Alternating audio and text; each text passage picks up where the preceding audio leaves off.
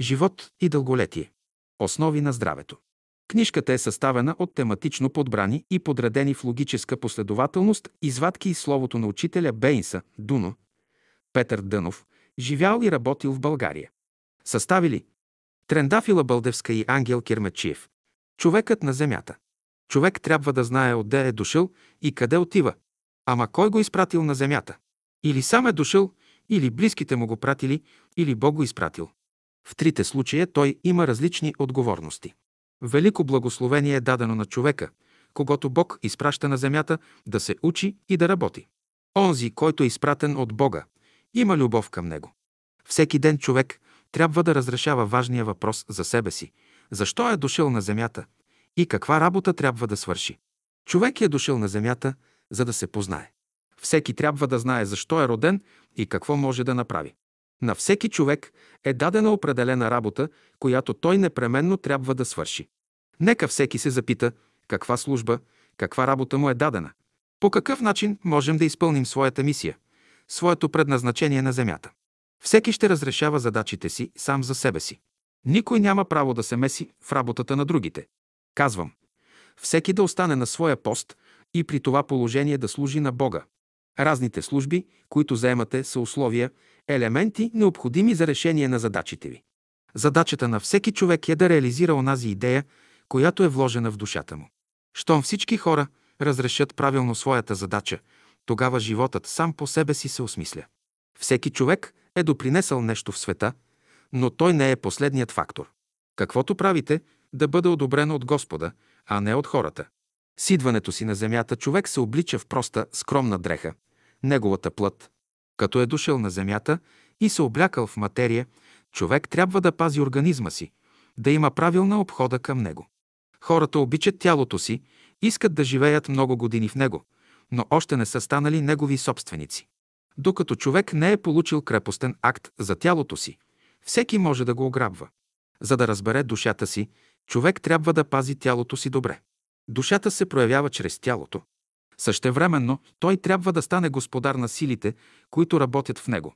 Човек може да се съобщава с невидимия свят само чрез физическото си тяло. Земята е велико училище, в което ви се преподават уроци, които трябва да изучавате с любов. Човек е дошъл на земята да работи и да учи, а не да благува.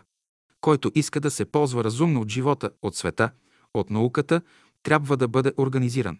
За да се организира човек, трябва да учи, да има съзнание, че е дошъл на земята да работи.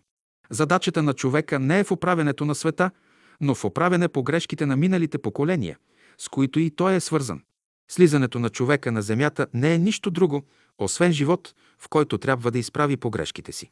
Връщането му към Бога е даване отчет за това, което е изправил и новото, което е извършил. Да живее човек, във висок смисъл на думата, това значи винаги да има будно съзнание. Прекъсне ли се съзнанието му за момент и животът се прекъсва. Следователно, само онзи човек живее, на когото съзнанието никога не се прекъсва. Той е изпратен на земята да се научи как да познава Бога, как да го обича и как да изпълнява Неговата воля. Човекът е дошъл на земята да се учи, да придобие вечния живот. Живот на безсмъртие. Човешкият живот на земята. На земята човешката форма се предпочита пред всички останали форми, защото съдържа най-много сили и възможности за добър и разумен живот. Животът е целта, към която се стремим, познанието е методът за постигане на тая цел, а Бог е средата или условията, от които можем да черпим този живот. Най-ценното нещо, което човек има, това е животът. Самият живот зависи от Бога.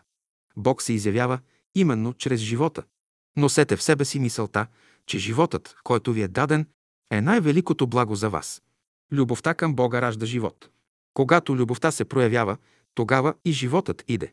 Животът не е нищо друго, освен прииждане на енергия. Ако не даде възможност на любовта в себе си да се прояви, човек не би могъл да придобие живота. Без любов животът не може да се прояви. Животът е проява на любовта. Думата «живот» подразбира разумност. Дето няма разумност и живот няма. Какво нещо е животът? Най-великото изкуство на Земята. Да може човек правилно да живее, това значи да владее най-великото изкуство в света. Животът е най-великото благо, което притежавате. Щом има живот, всичко може да придобиете – и знание, и свобода, и светлина. Съвременните хора са изучавали всички науки, но не и науката за живота. Това е живот вечен, да позная живота, който е вложен в мен, както и онова, което поддържа този живот. Животът съдържа в себе си ред условия и възможности за развитието на съществата. Не могат ли да използват живота правилно, живите същества са изложени на ред страдания. Като изучава живота си, човек трябва да знае какви възможности се крият в него, за да разбере какво може да изисква от себе си. За да изпълни своето предназначение като личност и като душа, човек трябва да работи, да учи, за да има пари, с които може да влезе в гостилницата. Той трябва да има и знание, с което да влезе в живота. По какво съдите дали животът има смисъл? Ако съзнанието ви е будно, животът има смисъл за вас. Ако съзнанието ви не е будно, животът няма никакъв смисъл. Докато човек мисли, чувства и постъпва право, животът има смисъл. Щом не може да мисли, чувства и постъпва право, животът няма смисъл. Ако мозъкът, дробовете и стомахът на човека работят добре, животът има смисъл за него. Ако не работят добре, животът няма смисъл. Ако човек има приятели, животът му има смисъл. Изгубили приятелите си, животът му се обесмисля. Значи, смисълът на живота се определя от правилните отношения на човека към самия себе и към окръжаващите. Когато се говори за разумен живот, подразбираме прилагане на законите. Никаква религия и наука, никакъв обществен строй, никакво възпитание, никаква култура не могат да се поставят на здрава основа, без вътрешно разбиране законите на живота. За умните хора, които разбират законите, сегашният живот е благо. За глупавите, които нищо не разбират, животът е мъчение и страдание. Възлюбете живота. Това е задачата на всеки човек. Страданията в живота не са нищо друго, освен условия за изучаване науката на великия живот. Помнете, всичко, което става на Земята, е предмет на учение. Върху нашия живот оказват влияние 50% съдбата, природата, 25% ние сами и 25% обществото. Същността на живота е да влезем в хармония с него.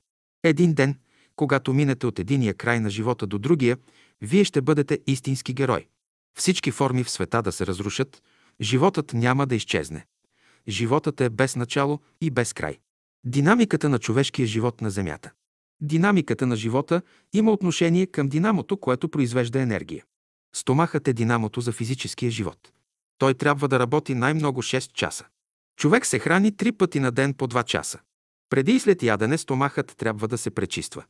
След чистенето той приема нова храна, горителен материал и така започва да работи. Дробовете са динамо за духовния живот. Това динамо работи повече от стомаха. Третото динамо е мозъкът, който работи непрекъснато.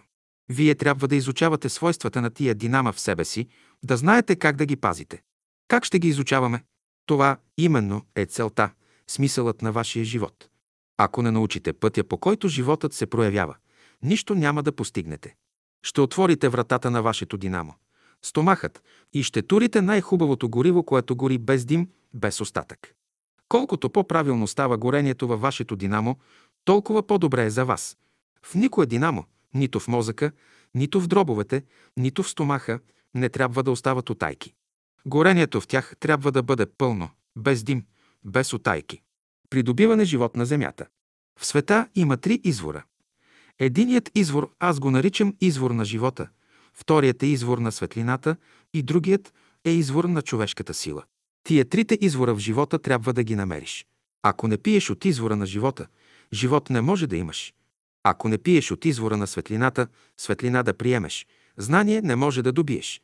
Ако от извора на човешката сила не пиеш, силен човек не може да бъдеш. Животът има трояк смисъл. Първо, смисълът на живота се отнася до физическото тяло на човека, да си създаде той здраво, добре организирано тяло, в което духът и душата да живеят, да извършат своята работа на земята. Второ, смисълът на живота се отнася до астралното или звездното тяло на човека, да подобри неговото състояние, да повдигне неговите чувства и желания на такава степен, че да уравновеси силите на неговото сърце.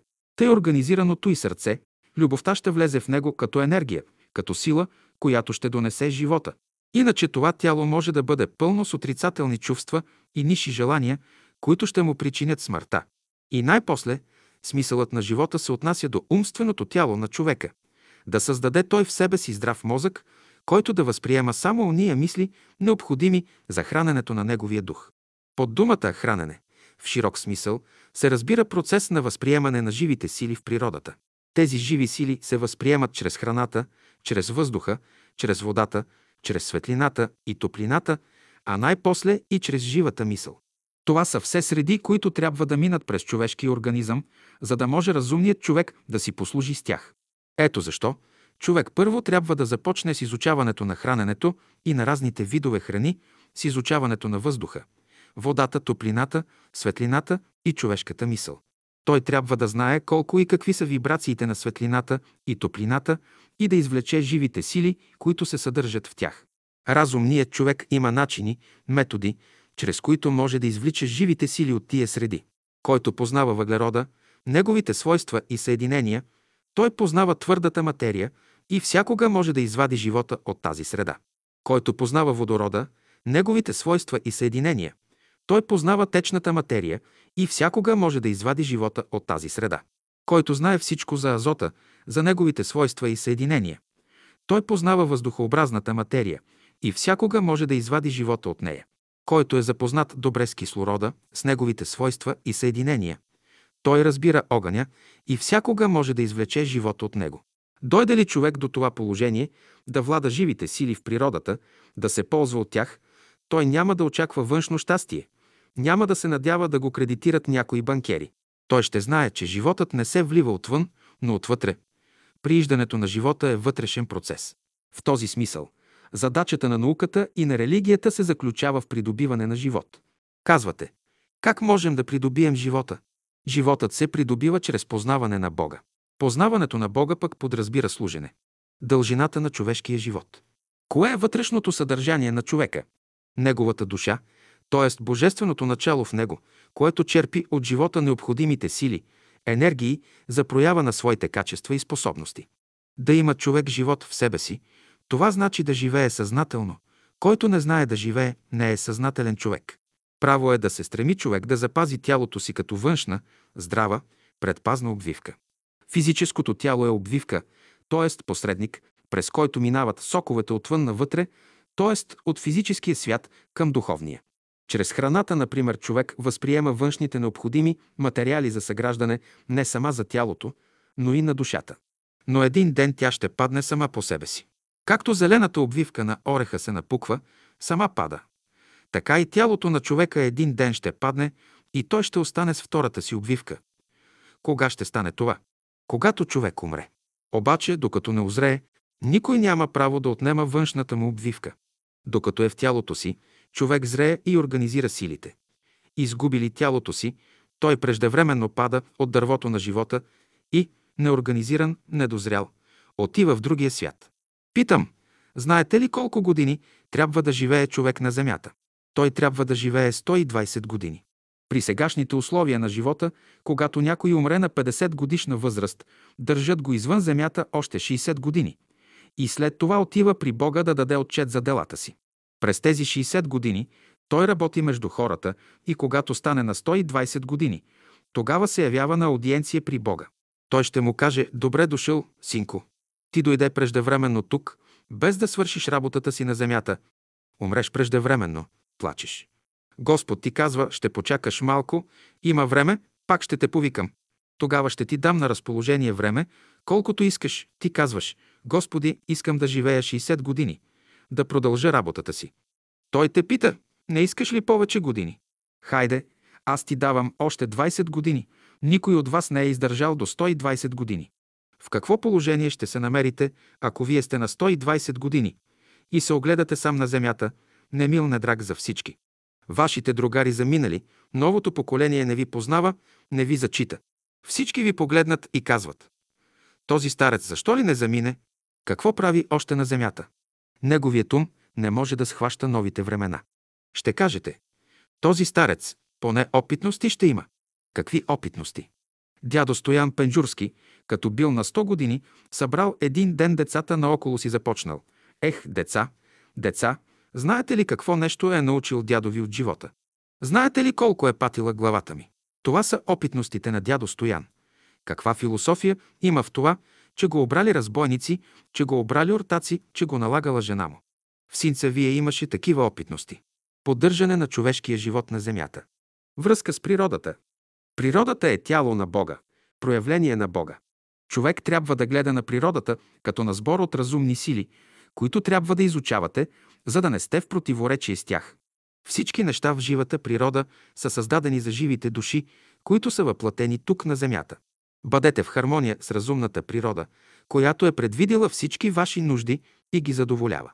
Ако хората живеят съгласно законите на разумната природа, всичко ще им върви по мед и масло, ще живеят в мир и радост.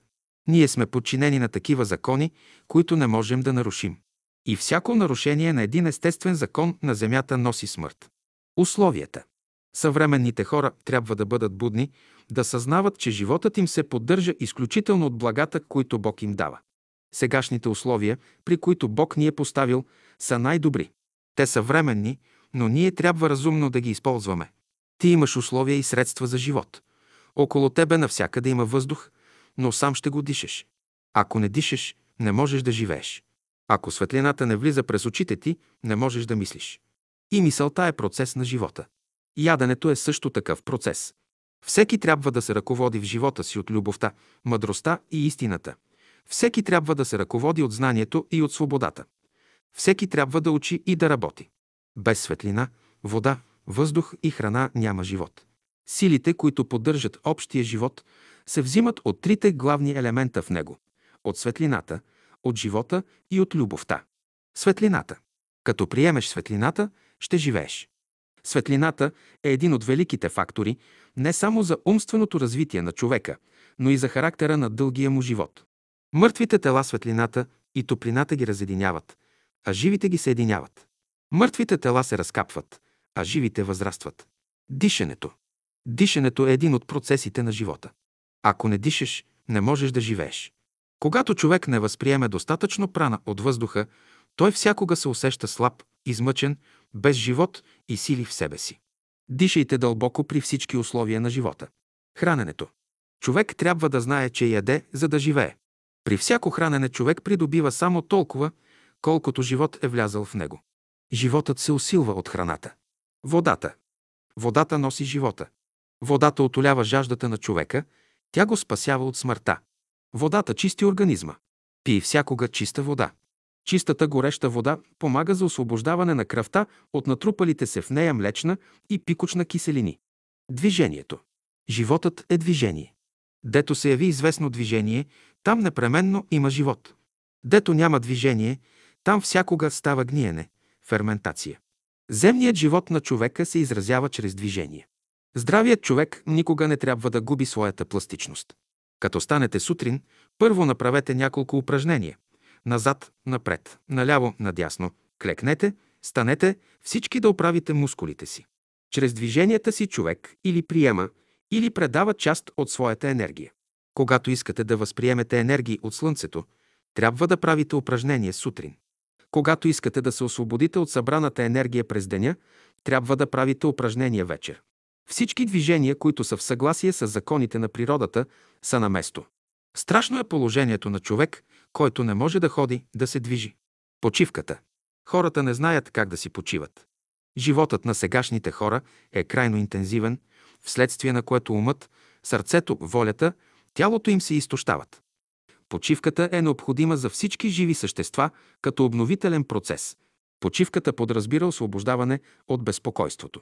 Да си почиваш, това значи да канализираш силите на своя организъм така, че да протичат хармонично, плавно, без насилие и напрежение. Сънят. Едно от важните неща в живота на човека е сънят. Когато престане да се интересува от живота, т.е. когато изгуби смисъла на живота, човек постепенно заспива. Най-естествен е сънят, когато се явява като резултат на умора. Когато човек спи, той наваксва изгубената енергия. Чрез съня човек влиза във връзка с силите на живата природа, които го обновяват. Любовта. Любовта е вътрешна връзка между частиците на живота. Без любовта животът се разпада на своите части. Човек се нуждае от любов. Любовта носи живота. Любовта излиза от Бога и носи Неговия живот на всички същества. Отворете се за любовта, за да влезете в рая, в областта на безсмъртието.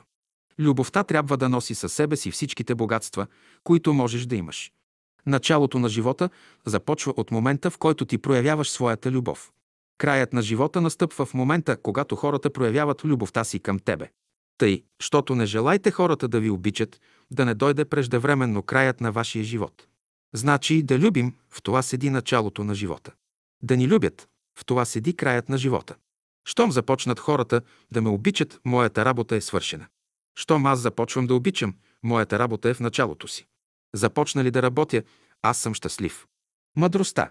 Онова начало, което поддържа живота, е Божията мъдрост. Ако мъдростта не беше в живота, той отдавна би бил унищожен. Мъдростта прави човека мъдър и му посочва начин как да живее.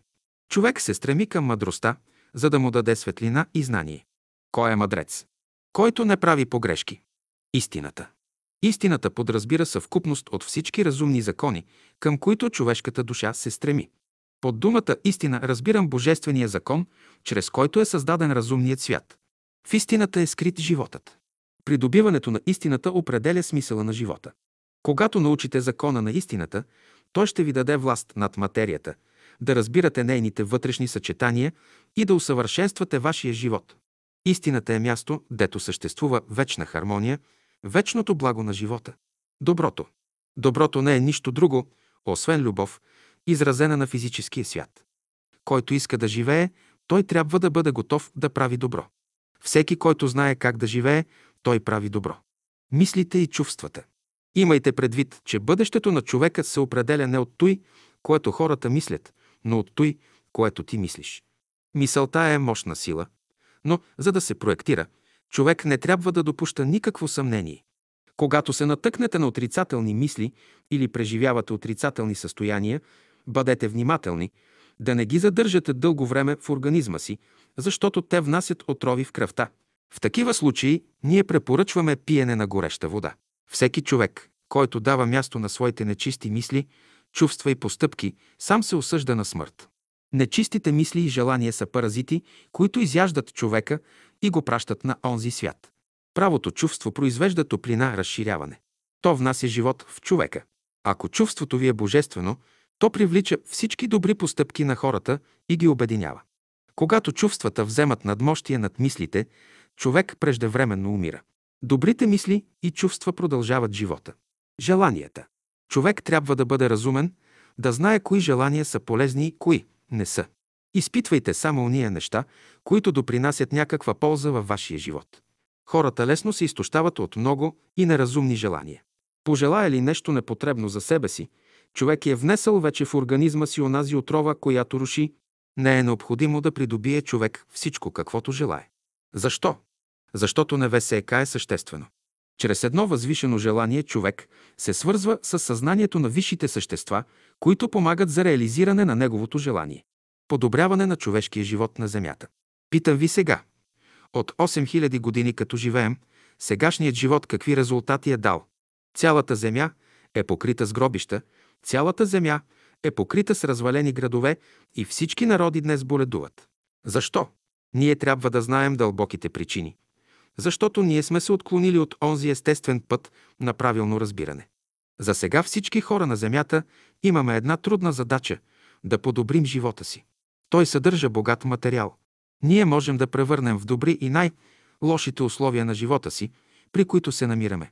Даже оня човек, който има едно хилаво тяло, но разбира законите, може да подобри състоянието на своето тяло. Някои хора говорят за идеален живот, стремят се към него и пренебрегват физическия. Те не знаят, че за да дойдат до идеалния живот, трябва да започнат от физическия. Като метод за правилно развитие, те трябва да отглеждат цветя, плодове и зеленчуци. Учението. Вие сте дошли на земята не като гости, но като ученици на Великото училище с желание да учите. Като е дошъл на земята, човек трябва да учи. Като учи, той придобива различни енергии, които са необходими за изграждане на онази форма, която може да се нарече човек. На каквато възраст да сте, започнете да учите. За учене никога не е късно. Всеки човек трябва да започне още от днес да учи и което не може да довърши, ще продължи в следния живот. Знанието. Знание е нужно на човека. То дава възможност на човека да върви в правия път на живота. В духовно отношение човек се нуждае от такива знания, които да го ползват в живота му. Ние наричаме истинското знание божествено. От него произлизат всички науки. Който носи това знание в себе си, за всеки даден момент той знае как да постъпва, какво да говори. Не е достатъчно човек да знае нещо, но той трябва да използва това знание. Знанието е полезно, когато се прилага на време и на място. Първо човек трябва да възприеме знанието, после да го разбере и след това да го приложи. Само това знание става негова плът и кръв. Само това знание може да занесе човек със себе си на онзи свят. Истинското знание запазва живота. Работата. На Земята по-високо нещо от работата не съществува. Под понятието работа разбираме всичко възвишено и велико, което човек може да извърши на Земята. Да работи човек, това значи да твори. Работата подразбира такъв акт, който произвежда светлина в ума, топлина в сърцето и сила в тялото. Човек трябва да разбира живота, да знае защо се е родил на земята и каква работа трябва да свърши. Веднъж дошъл на земята, човек има известна мисия, която трябва да изпълни. На всеки човек е дадена работа да се справи с материята, от която е направен. Милиарди клетки има той в своя организъм, които трябва съзнателно и разумно да управлява. Природата наказва всеки, който не иска да работи. По какъв начин?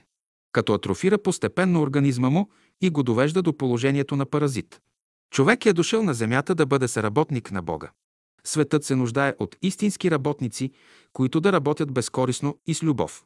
Днес всеки трябва да работи както за себе си, така и за другите. Разнообразието. Няма по-страшно нещо в живота от еднообразието. Еднообразието деформира човека, а разнообразието го оформява, прави го красив.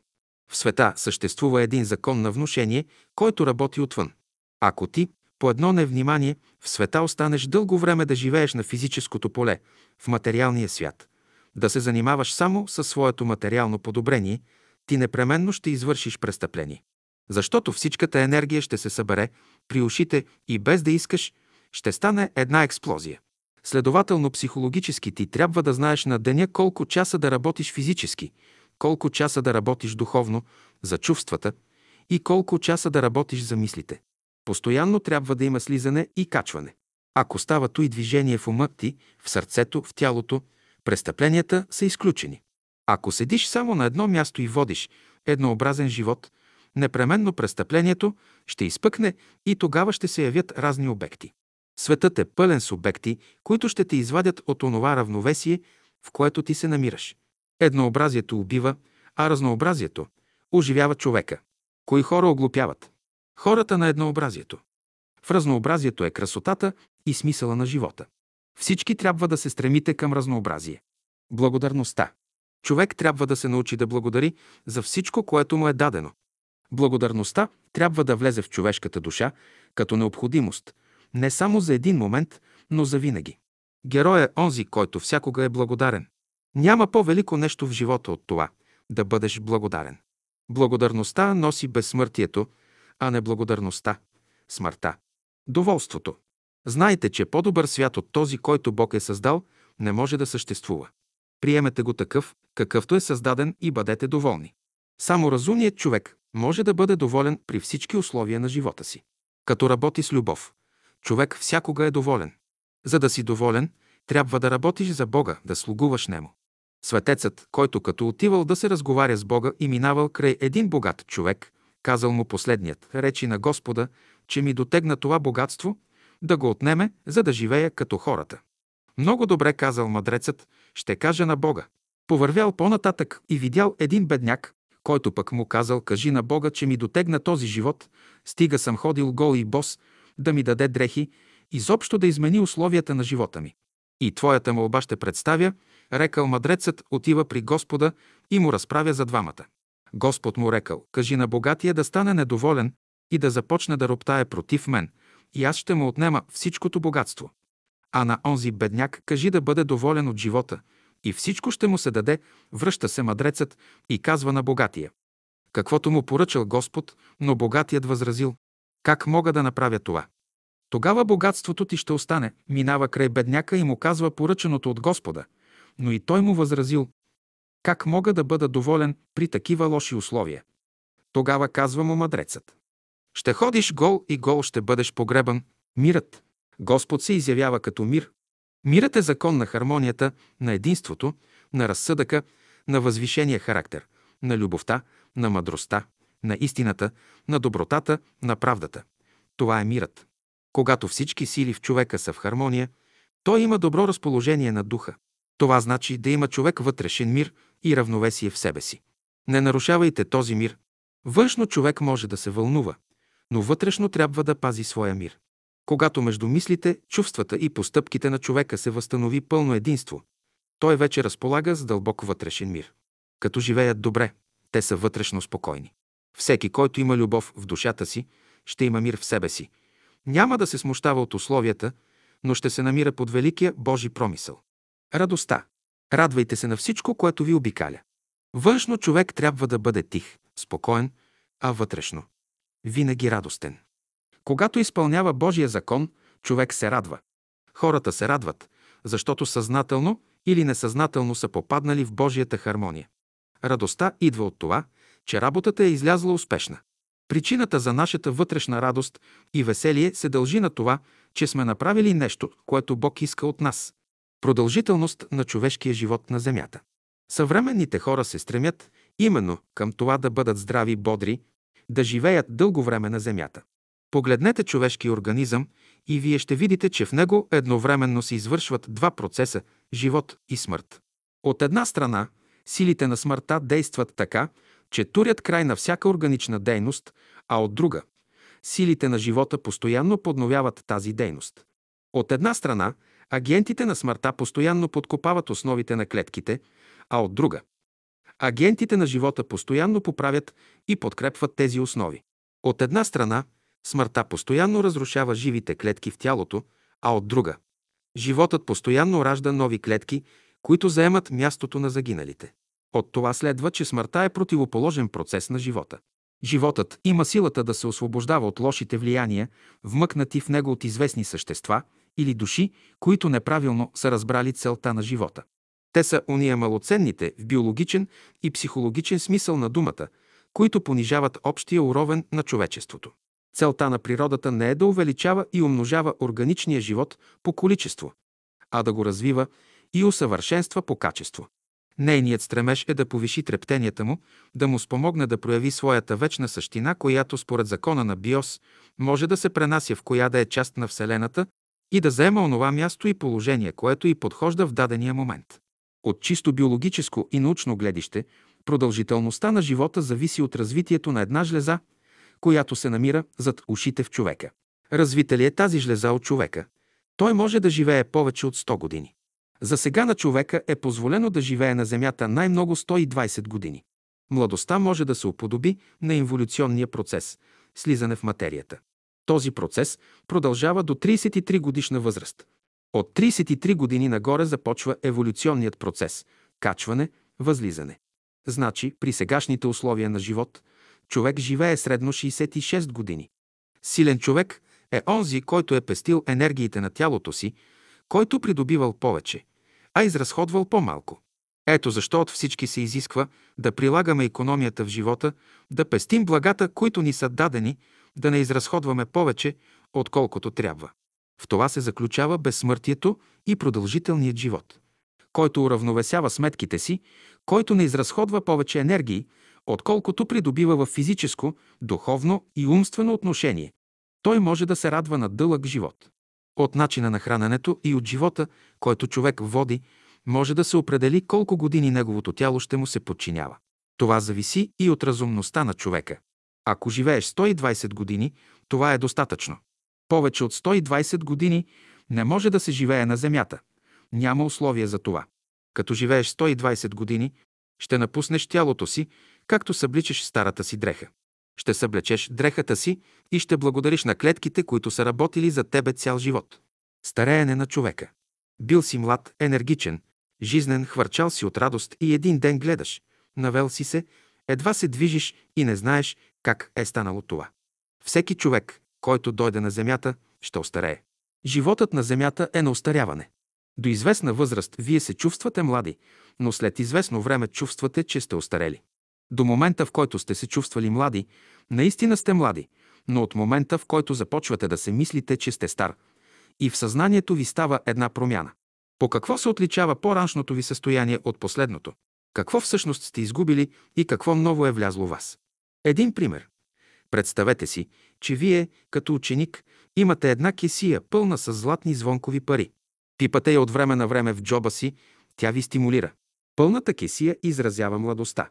Представете си, че след известно време вие бръквате в джоба си, пипате кесията и какво усещате? Тя станала мекичка и по-лека. Вие изпадате в едно особено психологическо състояние и казвате как е възможно да стане това нещо? Какво настъпва сега у вас? Една тъга, една отпадналост. Празната кисия изразява староста. Старият човек чувства, че някакво богатство от него е задигнато заграбено. Той казва, отидоха младините. Как? Не зная. Съвременните хора са толкова силни, толкова умни, че още на 60 годишната си възраст те губят силите си, губят знанията си и казват Едно време бяхме даровити, способни, имахме знание, но старини ни налегнаха и всичко изгубихме. Днес човекът се е изродил, мяза на една стара баба, която някога, преди 100 години, е била млада, хубава мома, но сега нищо не е останало от нейната красота, сгърбила се е тази баба. Къде отишла нейната красота? Мозъкът ти се схумил, носът ти се изкривил, костите й се разкривили, мускулите отпаднали, всичко се изменило в тази стара баба, дори мислите й се изменили. Като не може да върви вече напред в живота, тя се спира и започва да прекарва през ума си миналия си живот. По цели дни се върти само около едни и същи мисли. Като била млада, какви срещи имала, колко момци любила, колко огощения давала. Припомня си всичко това с най-големи подробности. Тя преглежда живота си от единия край до другия, като на кинематограф. За нея това е хубаво, защото друго яче животът и ще бъде скучен. Но за един човек, който иска да се развива, това не е полезно. И днес всички религиозни хора се натъкват именно на този атавизъм. Аз забелязвам тази опасност да преживяват минали вярвания, свои минали състояния, у мнозина хора от новите течения, както на запад, така и на изток. Някои преповтарят нещата, а дето има повтаряне, там е старият живот.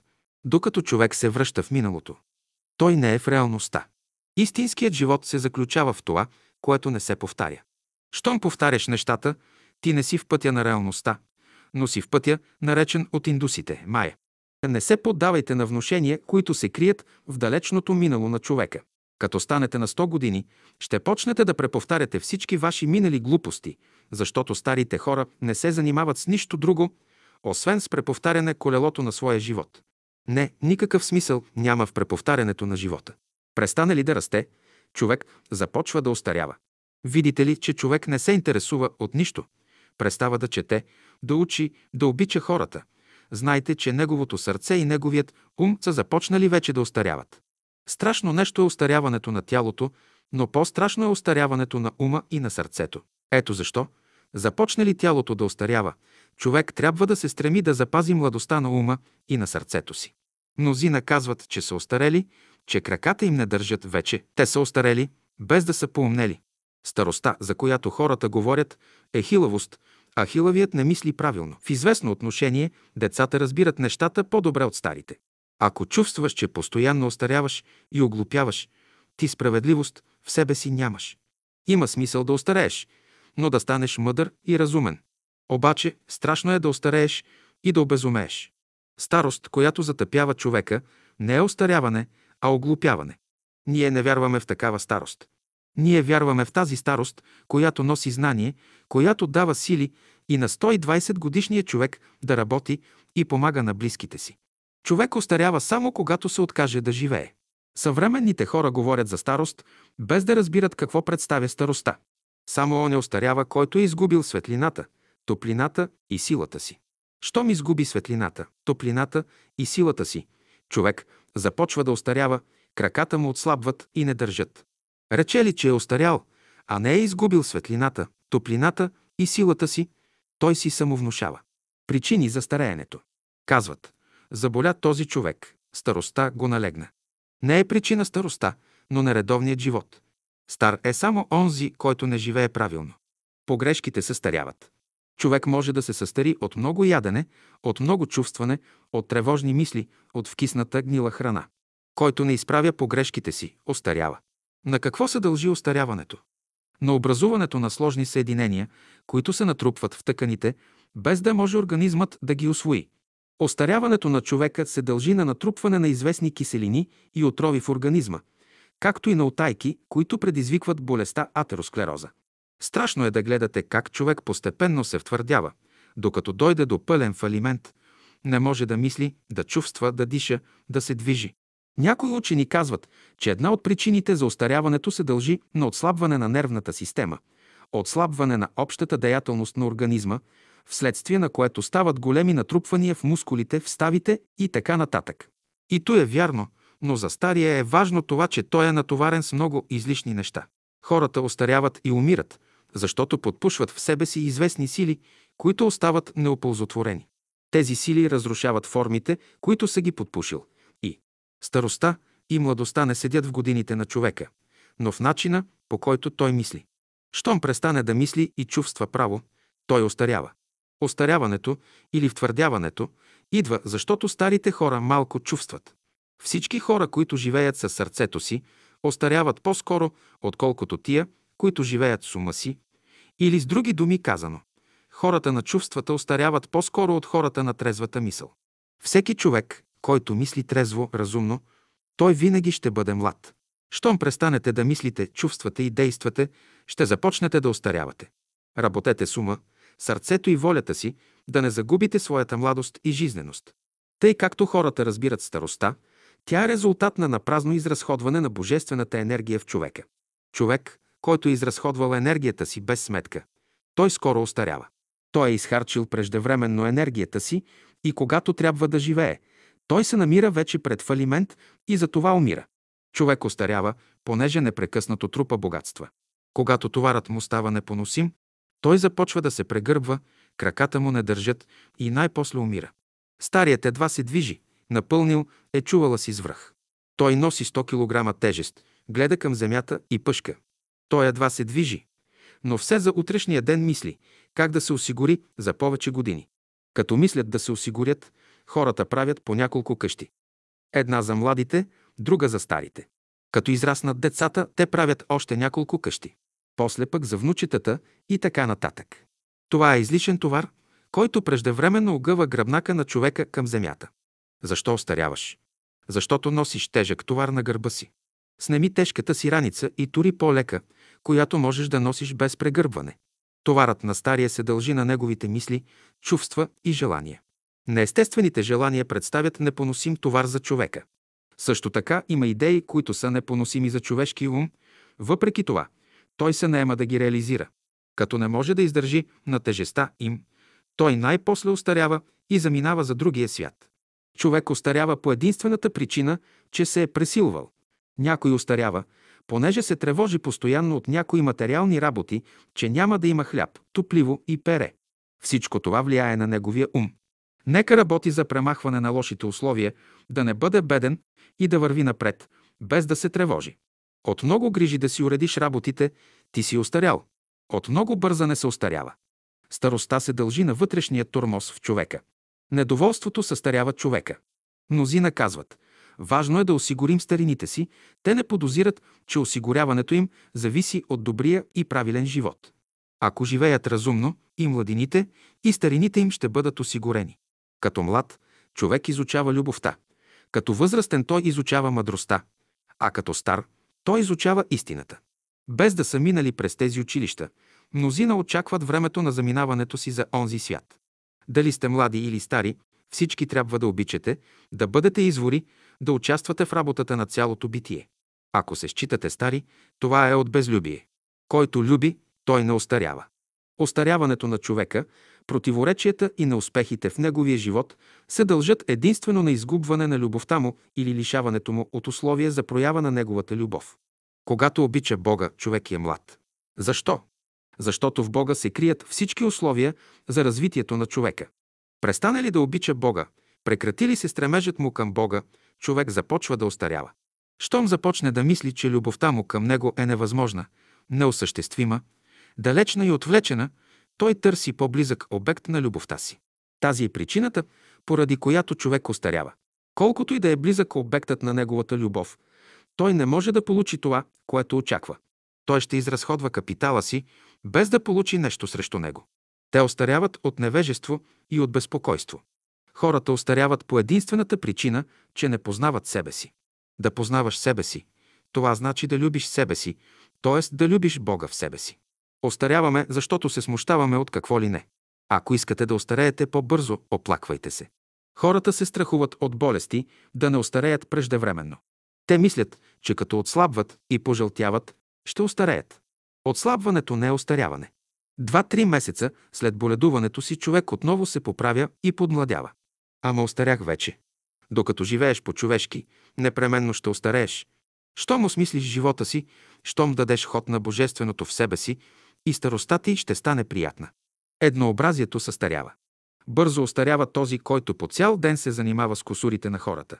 Каквото види в младия, той е готов да го морализира, да го критикува. Старият не трябва да се сърди, нито да критикува младите. Който съди, лесно остарява. Вместо да се повдига, той постепенно се хлъзга и пада. Щом критикува, той губи добрите условия за развитие. Човек по-лесно се състарява, когато не се намира в своя, подходяща среда. За да не остаряваш рано, не се събирай с хора, които стоят умствено и духовно по-низко от тебе. Ако лишите човека от топлина, чувствата му се атрофират. Ако го лишите от светлина, умствените му способности се атрофират.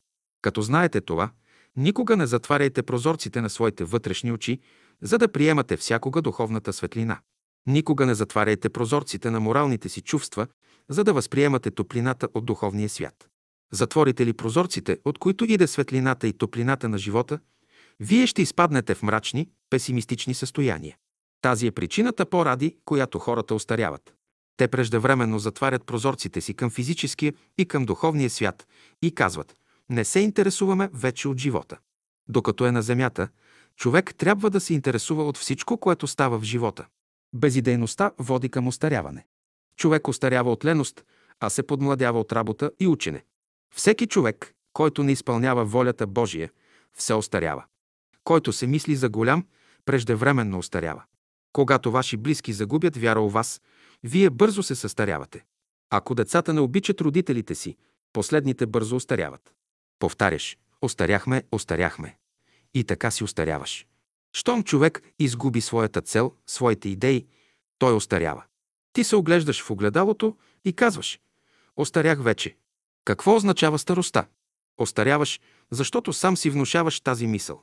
Кажеш ли си, че ще остарееш, че краката ти не държат вече, че ръцете ти треперят, всичко ще се сбъдне. Както мислиш, така става. Като остарееш, какво постигаш? Нищо не постигаш, отслабваш само и губиш всичко. Това е крив път на мислене. Достатъчно е по няколко пъти на ден да казваш и да мислиш, че си остарял, за да се свържат краката ти. Човек трябва да се освободи от заблуждението да се мисли стар.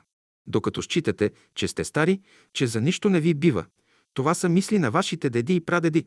Още от ранна възраст на детето внушават мисълта за остаряване и то постепенно започва да остарява. Не допущайте никакви отрицателни мисли в ума си. Вие остарявате, защото не пеете. Остаряването на човека се дължи именно на това, че старите форми не се менят.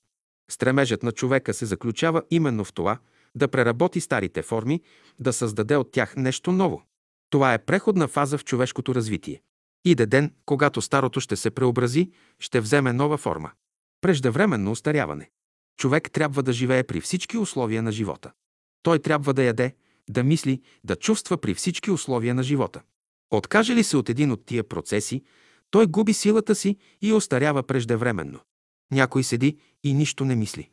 Щом токовете на мисълта спрат, човек е преждевременно устарял. Който не живее разумно, той е осъден на преждевременно устаряване.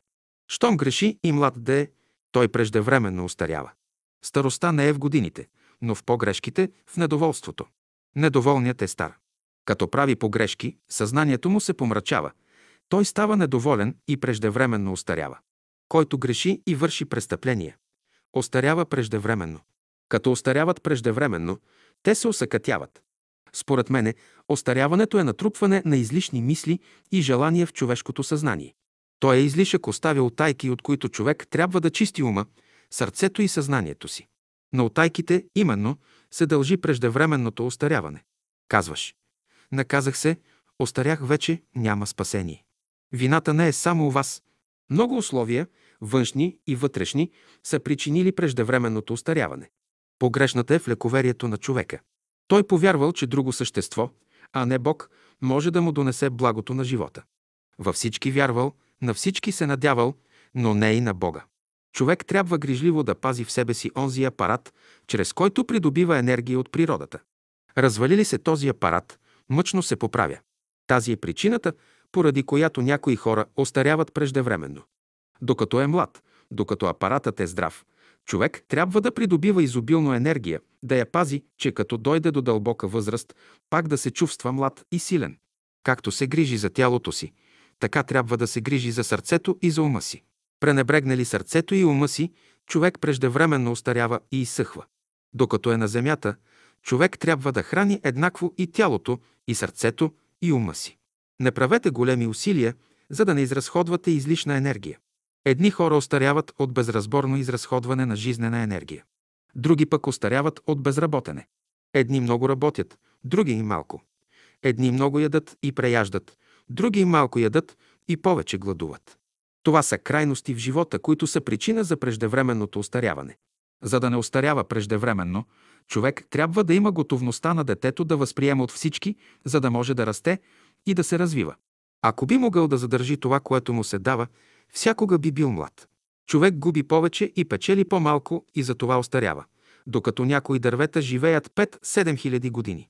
Сегашните хора се страхуват от староста и като дойдат до 50-60 годишна възраст, те не смеят да предприемат никаква работа, нищо ново, понеже мислят, че тяхното време е минало вече. Тогава какво наследство ще оставите на бъдещото поколение, ако тъй рано се откажете от работа? Неблагодарността усъкътява и преждевременно състарява човека. Ако не благодари за всичко, което му е дадено, човек преждевременно устарява. Който устарява преждевременно, той е вън от любовта. Пазете се от тая любов, която преждевременно състарява човека. Любовта подмладява. Ако преждевременно устаряваш, любовта ти не е правилна, има нещо криво в нея. Който вярва в земята, преждевременно устарява. Думата земя, зео, означава взимане. Земята постоянно взима от човека, докато най-после той остарява. За да не влезете преждевременно в староста, вие трябва да се пазите от изкушения и съблазни. Който е лишен от вода и не я разбира, губи своята пластичност и преждевременно остарява. Да се занимава човек с големи работи, това значи преждевременно да остарее. Да не огорчавам Господа в душата си. И когато човек огорчи Господа, знаете ли какво става с него? Остарява преждевременно и става негоден за нищо. Стар човек. Дали човек е млад или стар, това зависи от възрастта на неговата душа. Като ученици на Великата школа, вие се различавате помежду си по възраст, по опитност и по преживявания, вследствие на което едни от вас са стари души, а други млади души.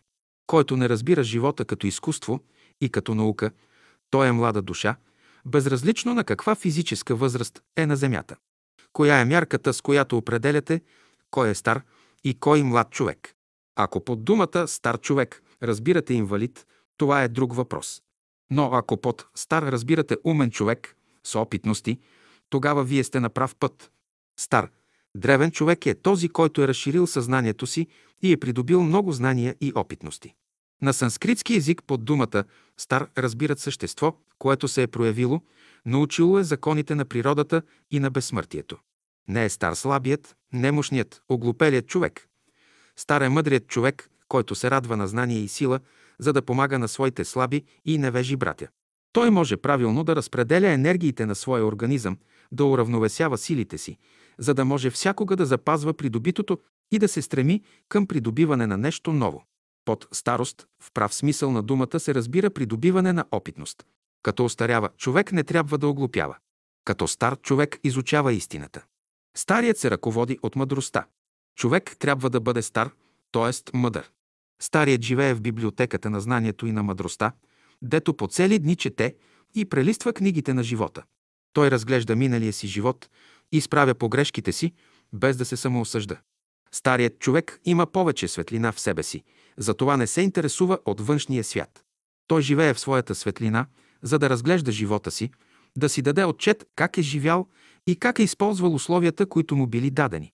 Той разглежда мисълта си, да види какво е останало от всички мисли, които са минали през главата му. Стар човек е онзи, който е влязал в областта на мъдростта и прилага божественото знание, което е придобил в живота си. От божествено гледище староста е патологическо явление в живота. Пазете се от онази старост, която води човека към залез, която го обесилва, прави го недоволен и сърдит. Изпадне ли в това състояние, човек се свързва с черните братя. Старият се ограничава, понеже стигнал до едно място. Повече не може да върви. Той казва да става каквото ще, от нищо не се интересувам. Старият човек е достигнал до границите, до крайния предел на възможността за растене. И като излязат неговите клони навън, започват да увисват надолу. Онзи, на когото раните не заздравяват лесно, е стар. Старият има нечиста кръв. Докато е млад, човек се радва. Що му старее, той започва да скърби. Защо скърби? Защото няма зъби, не може да дъвче. Изгубил вкуса си, не може да усеща приятност при ядене. Не само това, но и стомахът му не работи добре, не може да се храни както трябва. Храната му се задържа в стомаха, дето се вкисва. Питам, ако и вие се вкисвате в живота си, не сте ли стари? Вкисването в живота е признак на старост. Младият е всякога доволен и богат. Не е ли доволен, човек е влязъл в областта на староста. Щом не се интересува от нищо, той е стар. Колкото по-голям интерес и любознателност има човек, толкова по-млад е той. Днес под стар човек разбират онзи, който е живял повече с отрицателни мисли и чувства, отколкото с положителни. Старият се отличава по своите установени възгледи. Старите възгледи правят човека стар, а не годините. Каже ли някой, че е остарял, това показва, че е живял по стар начин. Стар човек е онзи, който се спъва от злото. Защо остарява човек? Защото не живее в реалността. Защото не мисли право. Не е страшна староста. Страшна е, ако не я разбираш. В староста се крие велико знание, което трябва да се използва. Ако си стар, носи брадата на староста, докато придобиеш нейното знание. След това хвърли брадата и се подмлади. Староста е кола, натоварена с различни материали. Щом свалиш товара, ще бъдеш пак такъв, какъвто си бил по-рано. На стари години човек може да учи. Като млад външните условия са го изкушавали. И като стар има изкушения, но вътрешни. И старата баба трябва да има желание да учи. И на 120 години да е човек, пак трябва да има желание за работа и учене. Защо 120 годишната баба да не вземе четката да рисува? Защо да няма желание да се облече хубаво? Радвайте се, че сте остарели. Остаряването показва, че сте поумнели. Мнозина се оплакват, че са остарели. Дали човек е млад или стар, това не трябва да го смущава. Това са временни положения, през които всеки трябва да мине. Важно е при всички случаи на живота си да запазите в себе си онова, което не се изменя.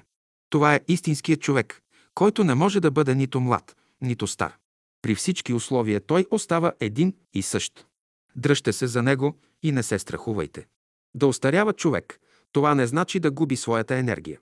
Има смисъл да остарее човек, но да запази своята енергия и знание, да може да се ползва от тях.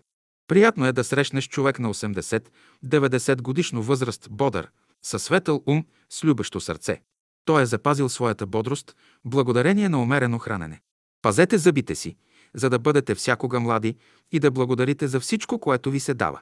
Никога няма да мислите, че сте стари. Ще казвате, ние ще работим за Бога, ще имате една велика, славна работа. Ще имате една жива цел пред очите си, няма да остарявате. Ще имате пред очите си само хубави работи. На човека е определено да живее 120 години и до това време да си служи сам, да не се нуждае от ничия помощ. Човек може да се проявява до 120 годишна възраст. Това не е отеха, а истина. Ако искаш да помагаш на хората, ще се проявиш като стар, като човек съзнание и опитност. Ангелите, които помагат на хората, са стари на милиони години. Старият трябва да носи благата на всички възрасти в себе си и да ги предава на младите. Отличителната черта на староста е даването. Като остарее, човек дава всичко, което е спечелил, понеже не може да го носи със себе си и става последен сиромах. Какво трябва да прави старият човек? Онези, които дойдат да ме питат какво трябва да правят, понеже не вярват в православната църква. Ако бабата ме пита какво трябва да прави, ще й кажа, че няма и не трябва да прави от това, което казах на младата мома. Какво трябва да върши старата баба? Ето какво трябва да върши. Старата баба трябва да свири много хубаво. Тя трябва да рисува много хубаво. Тя трябва да бъде красноречива. И после всичко, каквото прави, без пари да го прави. Освен това, на старата баба бих препоръчал да носи вода на болни, на страдащи. Където се изискват добри работници, все старите баби бих препоръчал. На старите препоръчвам да вземат стомни в ръце, четки и инструменти и да свирят. Сега е станало точно обратното. Старите са престанали да пеят и да свирят, а са оставили тази работа на младите. Те излизат на сцената и се пъчат. Как може млад човек да изрази страданията на един велик музикант? Слушате музиката на Бетховен с онези бури, с онези грамотевици.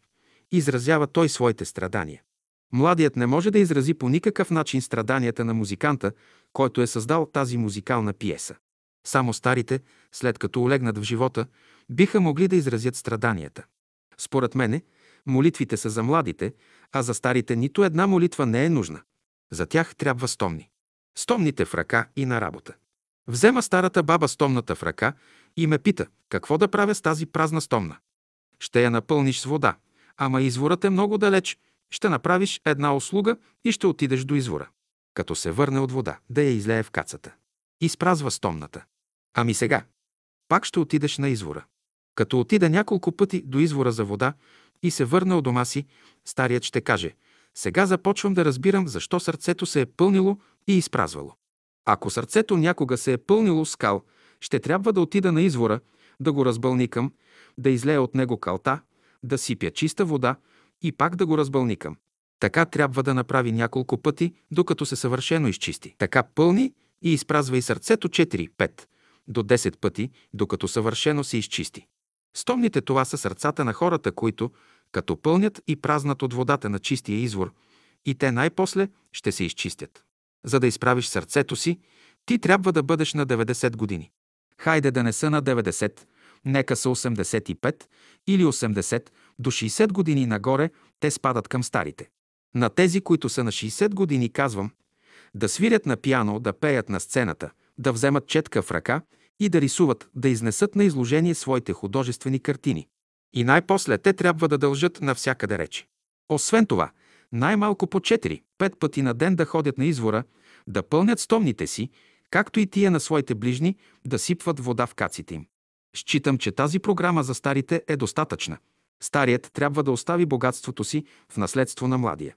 Докато е бил млад, той е събирал богатства, трупал ги е като банкер в касата си. Но като остарее, трябва да раздава.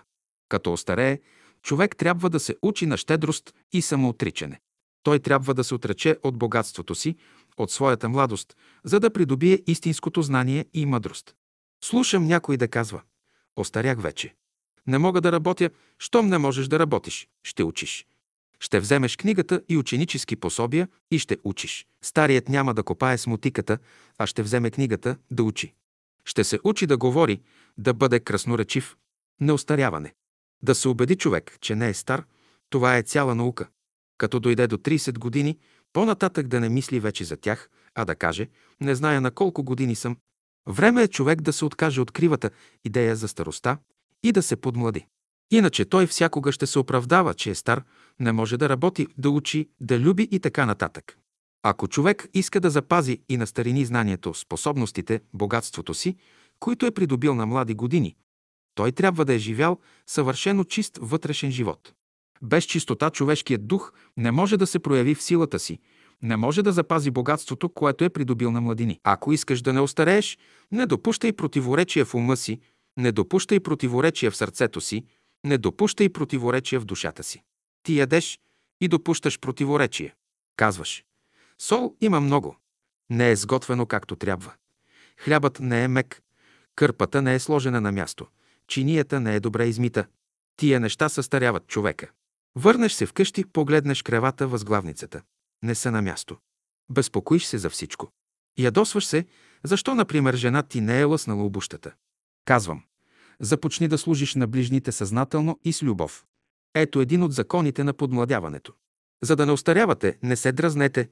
За да не остарява, човек трябва постоянно нещо да работи, Нито миг да не е без работа. Човек трябва непрекъснато да работи, да не мисли за старини. Не делете живота си на външен и вътрешен, на младост и старост. Човек трябва да живее и всеки момент да придобива по нещо. Млад ли е или стар, това не е важно. Той трябва да живее съзнателно и да работи постоянно. Човек, който пее, не остарява скоро. За да не заболява, да не остарява, човек трябва да живее нормално, според законите на разумната природа. Да намериш истината. Това значи да не остаряваш. Влезе ли човек в божествения живот, там той никога не остарява, но всякога е бодър и свеж. Продължаване на човешкия живот. Ние искаме да умрем. Не, приятели, никога не искайте да умрете. Искайте от Бога да живеете, а не да умирате. А сега някой казва, дотегна ми животът, искам да умра. Да умреш. Няма по-голямо престъпление от това. Една от задачите на съвременния човек е да продължи живота си. След грехопадението човек е съкратил своя живот. Той трябва да работи върху себе си, да продължи живота си, да се върне в първото си положение. Под думите продължаване на живота разбираме разумност. Животът не може да бъде дълъг без разумност. Човек живее, докато мисли, чувства и постъпва правилно. Умът е който продължава живота. Ако човек мисли правилно, удължава живота си. За продължаването на човешкия живот са необходими две неща – здрава и силна мисъл и широчина в чувствата. За постигането на тия две качества е необходимо търпение. Разумността е един от факторите за продължаване на живота. Вторият фактор е любовта. Вие не можете да продължите живота си без любов. Да имате разширение в чувствата, да сте еднакво разположени спрямо всички хора. Освен това, толкова да сте предвидливи, че да не влизате в стълкновение с никого. Като влезе любовта у нас, тя оплодотворява всичко, развива деятелността ни и осмисля нашите мисли, чувства и постъпки. Дойде ли любовта у нас, ние ставаме силни, бодри и радостни. В любовта има нещо, което привлича хората. В истинската любов, като срещнеш един човек, който те обича, твоят живот ще се продължи най-малко с една година. Ако 10 души срещнеш, които те обичат, 10 години ще се продължи животът ти. Ако срещнеш 50 души, които те обичат, с 50 години ще се продължи. За да се продължи човешкия живот, в чувствата на човека трябва да се създаде една вътрешна пластичност. Тъй, щото отдето и да дойде ударът, човек нищо да не почувства, гъвкав да бъде той. Колкото по-естествен, нормален живот води човек, толкова по-дълго живее. Иска ли да продължи живота си, човек трябва да води прост, чист живот, без никакви чужди влияния, без никакви външни примеси. Срещнете ли такъв човек, ще видите, че животът му е прост, скромен. В храна, в облекло, в отношения. Радвайте се на изгряващото слънце, ако искате да продължите живота си. Който вярва в слънцето, той се подмладява. Трябва да знаете, че светлината е един от великите фактори не само за умственото развитие на човека, но и за характера и за дългия му живот. Ако диша дълбоко, човек ще живее повече време на земята. Ако диша повърхностно, плитко, годините му са преброени. Който прави 25 вдишки в минута, едва ще доживее до 25 години. Който прави 24 вдишки в минута, ще живее 26 години. Който прави 23 вдишки, ще живее 28 години. Който прави 22 вдишки, ще живее 30 години. Който прави 20 вдишки, ще живее 35 години. Това са приблизителни числа, а не абсолютни. Колкото по-надолу слиза в вдишките, толкова повече се увеличава броят на годините. Който дойде до 4 вдишки, годините се увеличават на 85-90. И най-после стигнете до една вдишка и издишка в минута. Годините се увеличават на 120. Дългият живот зависи и от правилното хранене. Ако знае как да се храни, човек може да живее повече време. Две неща продължават живота. Разумно хранене, т.е. спазване на известна диета и нормални страдания.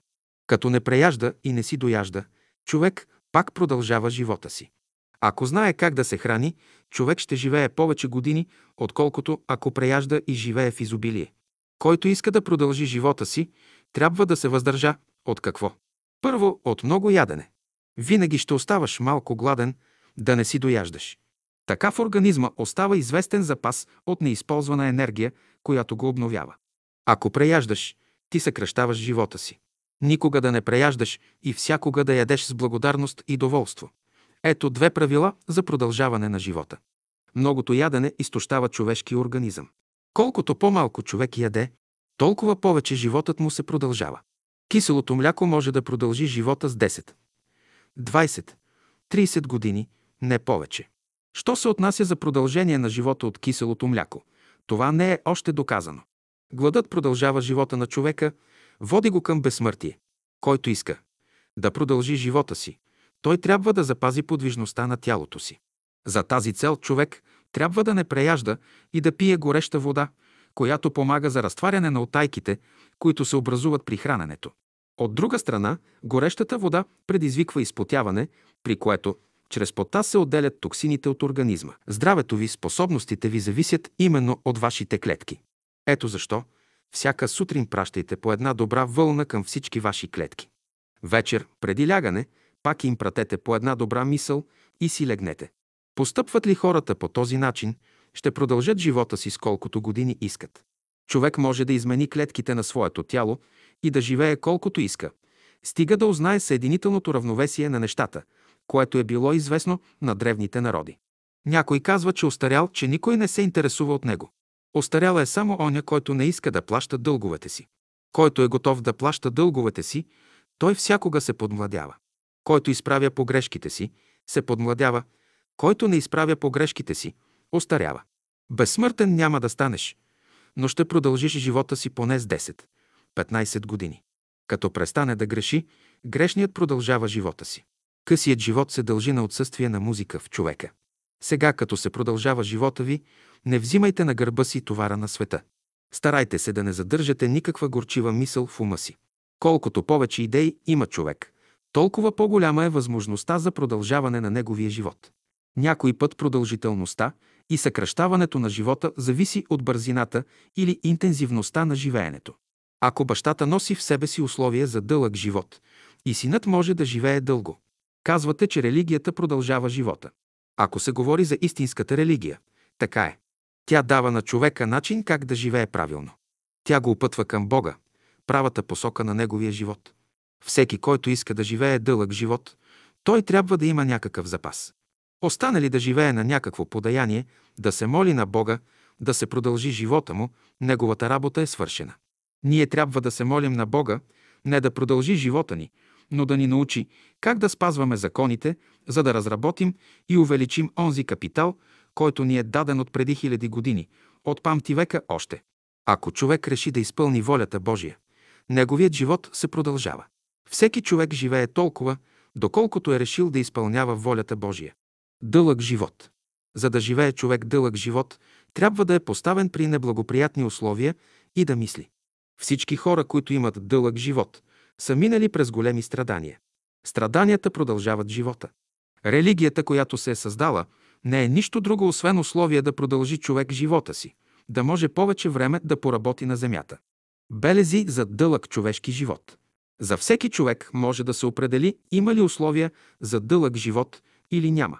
Онези хора, на които е определен дълъг живот, се намират под влиянието на особени планетни съчетания. За тези хора са отворени и 12 извора на живота. Онези пък, за които са отворени само 5 извора на живота, ще живеят малко време на Земята. Продължителността на живота зависи от развитието на една жлеза, която се намира зад ушите в човека. Развита ли е тази жлеза у него, той може да живее повече от 100 годни. По тази жлеза и поред още признаци може да се предскаже на човека колко време ще живее. Който има широк гръден кош с голяма дълбочина, той ще живее по-дълго на земята. Ако диша дълбоко, човек ще живее повече време на земята. Ако диша повърхностно, плитко, годините му са преброени. И по носа познаваме колко време ще живее човек. Колкото по-широк е носът и ноздрите са по-отворени, толкова по-дълъг е животът на човека. Той приема повече въздух, отколкото ако носът е тесен и ноздрите сплеснати. Колкото по-малко въздух приема човек, толкова по-слабо се окислява кръвта, поради което се явяват чести заболявания. Ту в мозъка, ту в дробовете, ту в стомаха. При това положение се отделя повече въглена киселина, повече отайки. Тогава казваме, че кръвта на човека е нечиста. Долната част на ухото показва какви запаси от енергия е вложила природата в човека, с какъв жизнен капитал го осигурила. Долната част на ухото показва колко време ще живее човек на земята.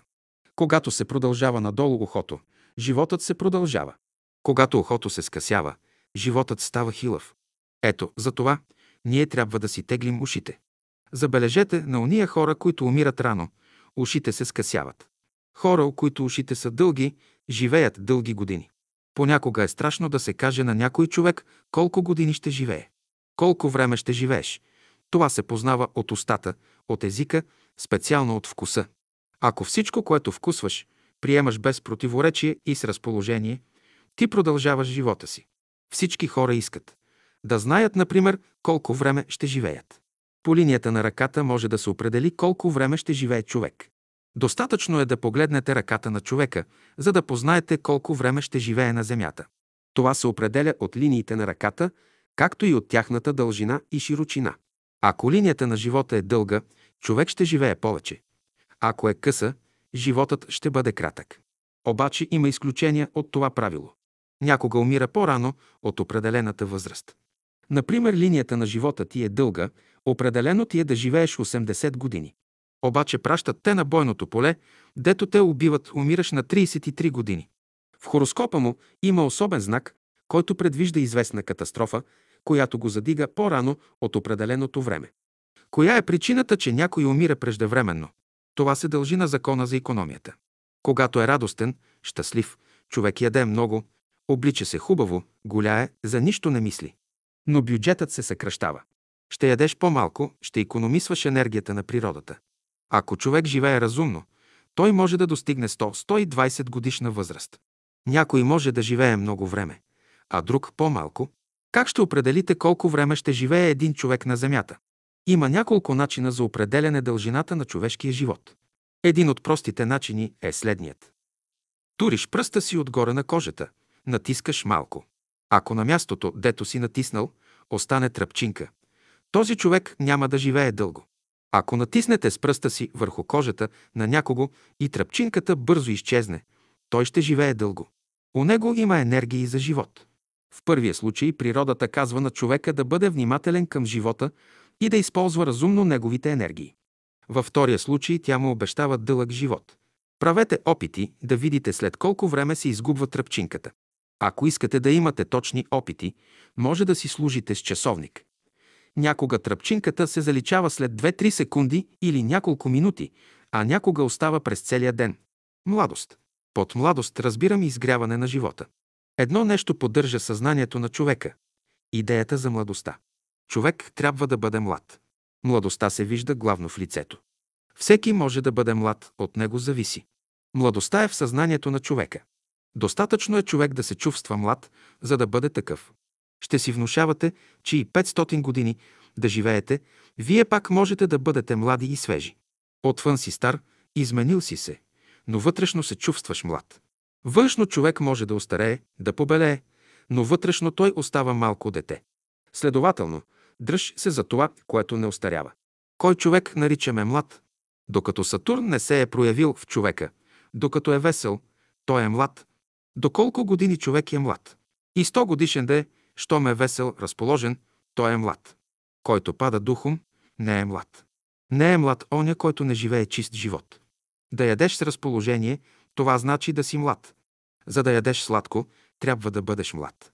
Като ядеш, ти трябва да имаш една отлична мисъл, едно отлично чувство и една отлична постъпка. Ако всички хора биха живели така, те щяха да бъдат млади и красиви като ангелите. Докато е млад, човек може да се нарече красив. Младият вярва в силата си. Младият трябва да бъде здрав. На младия кръвта е всякога чиста. Младият не вярва в болестта. Когато младият заболее, скоро оздравява. Ако раните ви заздравяват лесно, това показва, че мислите и чувствата ви са добри. При това положение вие минавате за млад човек. Огънят на младия е буен. В него става пълно горене. Ръката на младия има особена, приятна топлина. Младият лесно пада и лесно става. Той е пъргав, подвижен, лесно се огъва. Човек е млад, докато мисли и чувства право. Оня, който не допуща излишни мисли и желания в съзнанието си, придобива знания, без да губи силата си. Той запазва своята бодрост за дълги години и живее с радост. Това значи да запази човек младостта си. Младият казва, че без любов не може да живее. И младият, и старият трябва да обичат да хранят сърцето си. Младият се ръководи от любовта. Щом се чувства млад, той има силата и духа на младия и проявява неговите качества. Едно от качествата на младия е неговата работоспособност. Докато работи, човек е млад. Щом престане да работи, той остарява. Истински млад е онзи, който е готов всеки ден да прибавя по нещо ново към своята вяра, към своето знание, към своите убеждения. Истински млад е онзи, в когото Божественото се е пробудило. Истински млад е онзи, на когото сърцето изобилно дава. Качеството на младия е щедростта. Младият е готов да помага на всички. Ако младият не се интересува от мисълта на стария и намира, че не заслужава да го слуша, той е преждевременно устарял. Той се е втвърдил в своите разбирания. Нов свят, нови условия идат.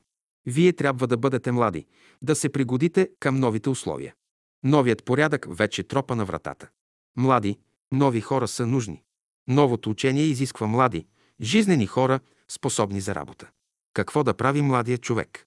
Ако младата мома дойде при мене, бих и казал, ти не трябва да ходиш много, не трябва да се занимаваш с работи, които ще ти вземат ума. Ще седиш повече у дома си и ще помагаш на майка си. Питаме една млада мома какво трябва да прави, за да й вървят работите добре. Казва ми, за да ти вървят работите добре, ти трябва да се обличаш добре, да се оглеждаш често в огледалото, да видиш как са веждите ти, намазани ли са или не, намазано ли е лицето ти. При това, дето ходиш, все ще се усмихваш, ще бъдеш любезна, учтива с всички, да се харесаш на хората. Та на онези от вас, които са млади, казвам, вие трябва да се обличате хубаво, да се носите чисто, да привличате момците в най-чист и красив смисъл на думата. Подмладяване. Какво означава подмладяването? Представи си, че твоята стая е малка, тясна и ниска. Искаш да се подмладиш. Това значи да напуснеш тая стая и да влезеш в нова, по-широка, по-дълга и по-висока. Светла голяма трябва да бъде стаята ти, а ти трябва да бъдеш здрав. Дядо ти остарял, баба ти остаряла, майка ти и баща ти остарели и ти ще остарееш като тях. Но за да не остаряваш, трябва да прекъснеш връзката си със своята наследственост. Когато червеят се превръща в пеперуда, остарява ли? Като червей остарява, но като пеперуда той се подмладява. Ето защо, като дойдете до староста, напуснете я. Червей си, стани пашкул и после излез от пашкула, като пеперуда, обновена, готова за нов живот. Останеш ли в положението на червя и гасеница, непременно ще остарееш и ще умреш, без да разбереш законите на живота. Приеми новите закони, които Бог ти е посочил и стани пеперуда. Така ти ще излезеш от закона на староста и ще се подмладиш. Ако очакваме всичко на Господа, Той сам няма да ни направи на пашкули. Той ще ни даде правилата, сами да се обърнем на пашкули. Сега и на вас казвам, направете пашкула си и ще видите, че и най-добрите професори ще дойдат да ви помагат. Ако не го направите, никой няма да ви помага. Вие ще бъдете обикновени хора. За това се казва, бъдете винаги в съгласие с Божественото и никога не се разколебавайте. Староста е извехтяла дреха, която човек трябва да съблече и да облече. Да се подмлади човек. Това значи да се освободи от онази инертна материя в себе си, която носи недъзите на миналите векове. Стремете се към подмладяване, за да запазите енергиите на организма си. Не може ли да се подмлади човек? Лесно се уморява. Старият човек е натоварен с много противоречия. Следователно, искате ли да се подмладите, трябва да се освободите от противоречията в живота си. Новото учение ще ви подмлади. То носи методи за подмладяване. Как ще стане това? Не мисли. Ще легнеш, ще заспиш и на сутринта ще станеш подмладен. Страшно е, когато човек дойде до положение на старост и мисли, че не може да се подмлади. Всеки има възможност да се подмлади. Подмладяването зависи от твоята интензивна мисъл. Колкото по-интензивна е мисълта ти, толкова по-скоро можеш да се подмладиш. Лесно можеш да се подмладиш, но ако не допуснеш никаква отрицателна мисъл в ума си. Ако искате да се подмладите, благодарете за всичко, за мислите, за чувствата, за постъпките, които проявявате. Ако днес не сте постъпили както трябва, на другия ден ще се изправите. Не се самоосъждайте, не се критикувайте. Пътят, по който вървите, не води към подмладяване. И сто години да живеете, не можете да се подмладите. Човек може да се подмлади, но ако живее по закона на любовта. Любовта е метод за подмладяване. Тия висшите трептения на любовта, като минат през тялото, го пречистват. За в бъдеще човек, който иска да живее дълъг живот, да се влюби като се влюби, този поток на любовта от неведимия свят ще мине през тебе и ти ще се подмладиш. Ако вие може да се влюбите, вие ще се подмладите. Иска ли да се подмлади, човек трябва да внесе любовта в себе си, да обича всички хора, да бъде доволен от живота, от условията, при които се намира. За да се подмлади, старият трябва да намери някой да го обича. Съвременната медицина прави особени операции на човешкия организъм, изкуствено присажда известни жлези, за да го подмлади. Това може да стане по естествен начин, чрез любовта. Когато любовта проникне в сърцето на човека, тя засилва неговите жлези и той се подмладява. Докато човек обича хората, жлезите му са активни и той има условия да се подмладява. Престане ли да обича, жлезите започват постепенно да се атрофират. Обичайте хората, растенията, животните и радвайте се на онези, които се обичат. За подмладяването има само един начин – пътят на доброто. Без доброто подмладяване не става. Който иска да се подмлади, да прави добро. Аз ще се подмладя, ти ще се подмладиш, той ще се подмлади. Това ми казва любовта.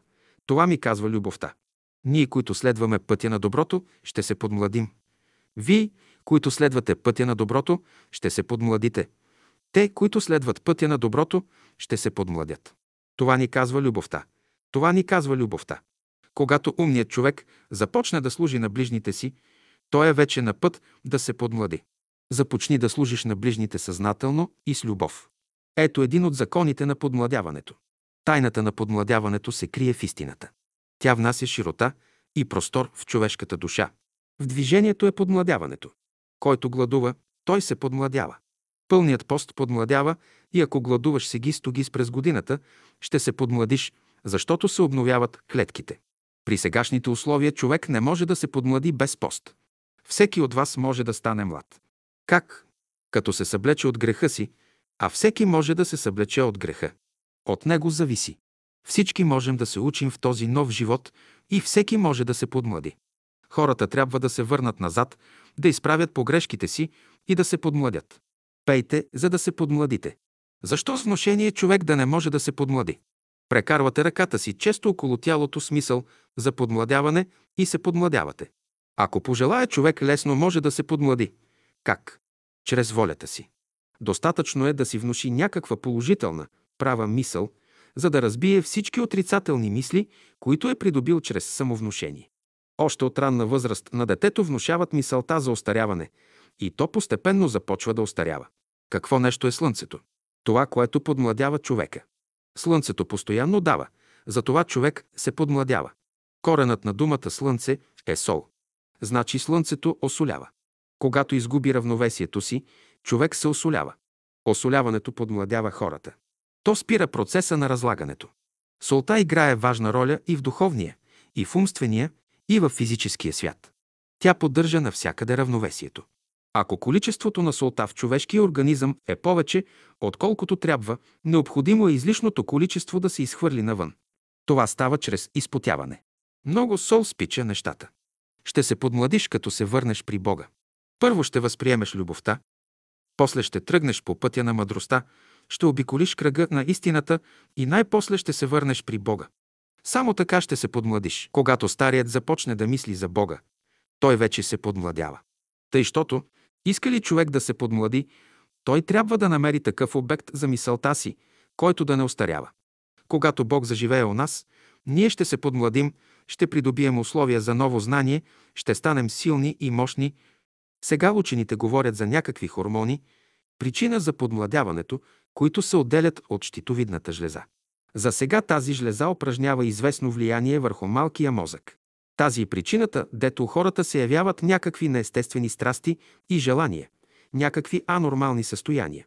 За да се тури тази жлеза в правилно действие, от нея непременно трябва да се отделят два хормона, мъжки и женски, които да се съединят и образуват нова форма.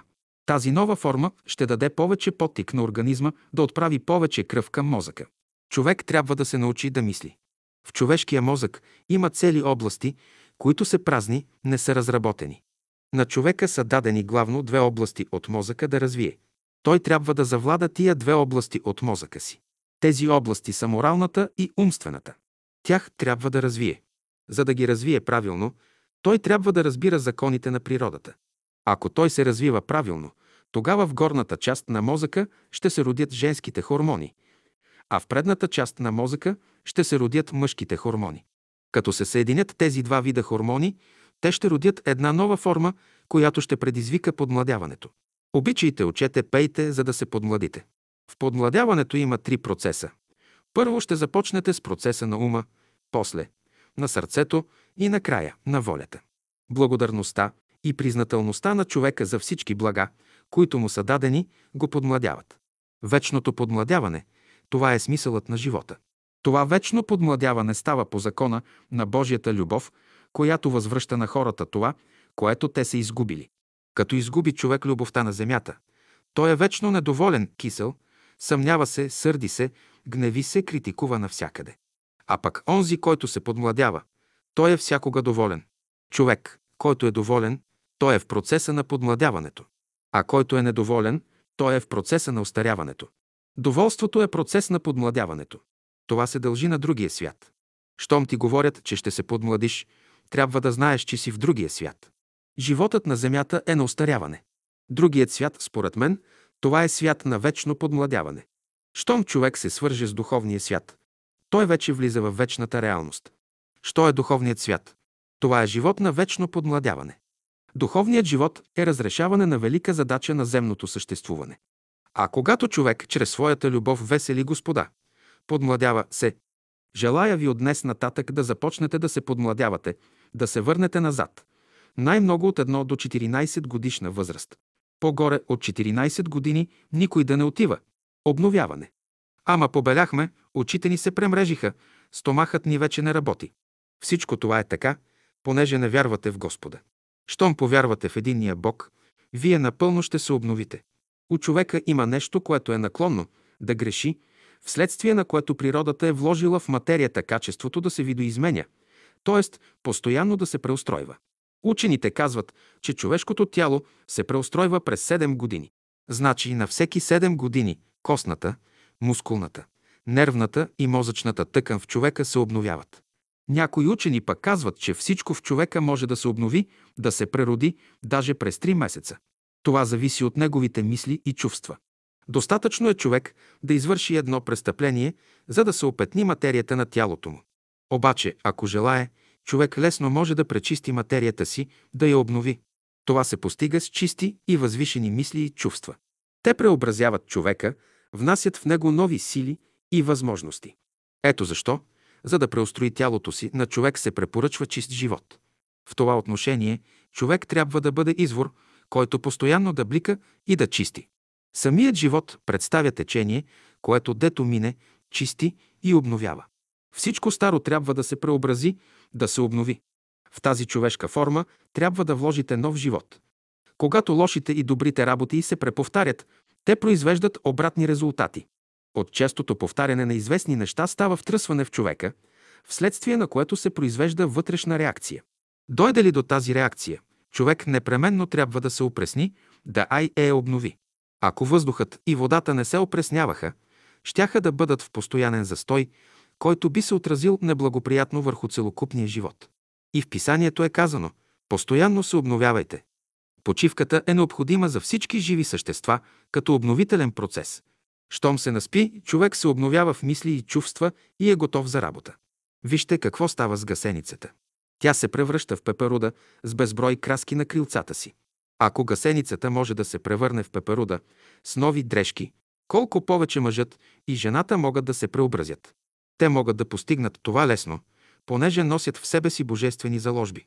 Обновяването е вътрешен процес в човека, който внася нещо ново в неговата душа. За да се обнови, човек трябва да пречисти в себе си всички божествени мисли и чувства, които от миналите векове още е изопачил. Всеки ден, всеки час, всеки момент трябва да се внася нещо ново в мислите и чувствата на човека. Само новото обновява и повдига човека. Мислите и чувствата се препращат по цялото тяло чрез мозъчната и симпатичната нервна система. Така те обновяват човека. Когато се говори за обновяване, разбираме намаляване на тежеста, която човек е турил върху себе си. Тази тежест се дължи на чрезмерно големи желания, към които човек се стреми. Красиво нещо е обновяването. То се постига чрез закона на любовта, на мъдростта и на истината. Без Божията любов, без Божията мъдрост и без Божията истина не съществува чистота. Без тях няма обнова. Никакво подмладяване не може да става. Любовта е причина за вечното подмладяване, за вечното обновяване на човешката душа. Когато любовта посети човека, тя го обновява. Всеки човек търси любовта, за да се обнови, да се подмлади. Вярата подмладява. Ще вярваш, за да се обновиш и подмладиш. За да се обнови, човек трябва да избягва повторението на нещата, което води към пресищане. На преситения трябва да се отнеме нещо, за да се обнови. Няма човек в света, на когото да не е отнето нещо. Това е необходимо, за да дойде обновяването. Като казвам, че за да се обнови човек, трябва да му се отнеме нещо. Това е само външната страна на въпроса. Това не значи, че постоянно трябва да се отнима нещо от човека. Отнимането трябва да бъде като външно условие, а не като постоянен вътрешен процес. Човек може да се обновява и при най-неблагоприятни условия. Страданията винаги обновяват човека. Сега турете в ума си мисълта, че трябва постоянно да се обновявате. По какъвто да е начин, човек трябва да се обнови. Не мислете, че това обновяване ще ви наложи да влезете в съгласие с окръжаващите. Не, щом искате да се обновите, не мислете за времето. Дали е облачно, дали вали сняг или дъжд, за нищо друго не мислете, освен за обновяването. Трябва да се спирате главно върху уния методи, които помагат за вътрешно обновяване. Най-важният въпрос за човека е въпросът за вътрешното обновяване. То седи във връзка с доволството. Щом станете сутрин, започнете да работите с най-малките условия, които ви са дадени. Не е въпрос да се лекува човек, за да се поправи. Нека не говорим за лекуване и поправяне, но за обновяване и подмладяване. Ако човек изключи от себе си насилието, лъжата и злото, той ще се свърже с божественото начало в себе си. Тогава всички болести, всички недъзи в тялото, умът и сърцето ще изчезнат. Те ще се съблекат от нас така, както змията съблича кожата си. Тогава у нас ще влезе нещо ново, нова мисъл, ново чувство, които ще ни подмладят. Подмладим ли се ние и светът около нас ще се преобрази. Пречките, които до тогава са съществували в ума и сърцето ни, ще се премахнат и ще почувстваме доброто във всичката му вътрешна красота. Да пресъздаде човек ума, сърцето и тялото си, това значи да се обнови. Това не е еднократен процес, но многократен. Човек трябва вечно да се обновява. Значи задачата на всеки човек е да работи за своето вечно обновяване. Всеки ден човек трябва да се обновява. Тази е новата философия на живота. Като живееш, имаш възможност всеки даден момент да се обновиш и очистиш. Достатъчно е да повдигнеш мисълта си към Бога, за да се обновиш. При обновяването на човека взимат участие същества извън него. Писанието казва, които уповават на Господа, те ще се подмладят, а телата им ще се обновят, който живее в Бога. Той никога не остарява. Той придобива вечен живот. Христос казва, това е живот вечен, да позная Тебе един го истинно го Бога. Който познава Бога, той никога не остарява, никога не умира. Да се подмладиш и обновиш, това не значи, че ще живееш вечно на земята. Вечен живот. Хората трябва да дойдат до положение да не умират, да не остаряват, да не скърбят и плачат, да не изпадат в безверие, в малодушие и така нататък. Природата има предвид да усъвършенства човека, да го направи безсмъртен. Господ учи хората и духовете да не ядат месо. Когато престанат да ядат месо, няма да има смърт в света. Месото на грешните е много крехко. Така е с всички долнокачествени дрехи. Дреха, която е направена от хубави нишки, е здрава, не се съдира. Месото на праведните е здраво, жилаво и за това не го ядат духовете. За праведните няма смърт.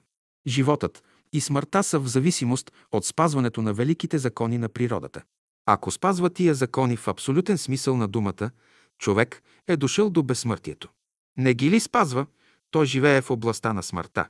Не се изисква много от човека, за да бъде безсмъртен. Щом е всякога доволен и благодарен, той е придобил вече безсмъртието.